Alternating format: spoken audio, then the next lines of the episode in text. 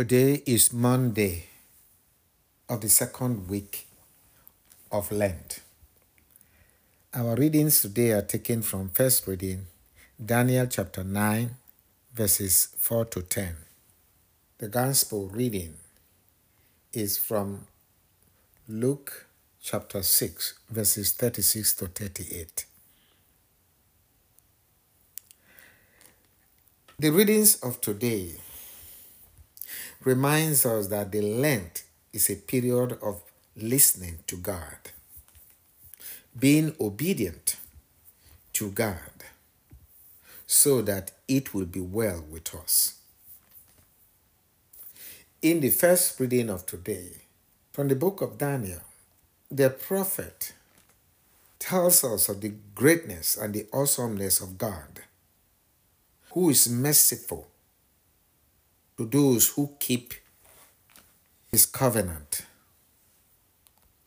who love and observe his commandments.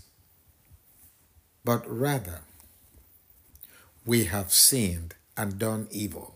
We have rebelled, departed from the commandments and the laws of God.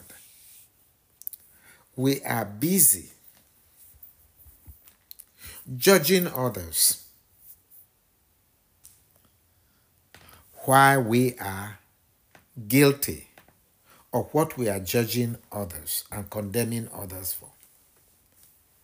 How I wish that we will repent, we will listen to the prophets and return to the Lord with a clean heart and be an example for those who do not believe.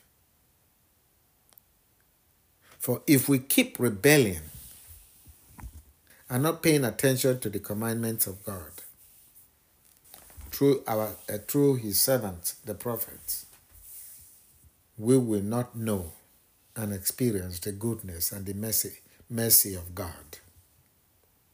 In the gospel reading of today, Jesus said to his disciples, be merciful just as your Father is merciful. He says, Stop judging others. For when you point a finger at someone for doing wrong, three fingers point back to you that you are guilty of the same thing. Stop condemning, and you will not be condemned. Forgive, and you will be forgiven. Give, and gifts will be given to you. A good measure packed together, shaken together, shaken down, and overflowing will be poured into your lap. For the measure with which you measure will in turn be measured out to you. During this period of Lent, let us be sincere in paying attention, in listening to the Lord, and carrying out his commandments. Let us sincerely have a change of heart. Let us change our heart and stop blaming others. Let us, by our lives, give example to others in the world.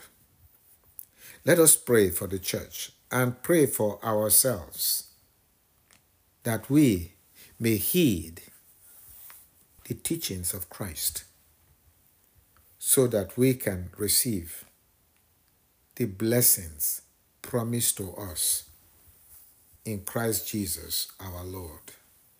Amen.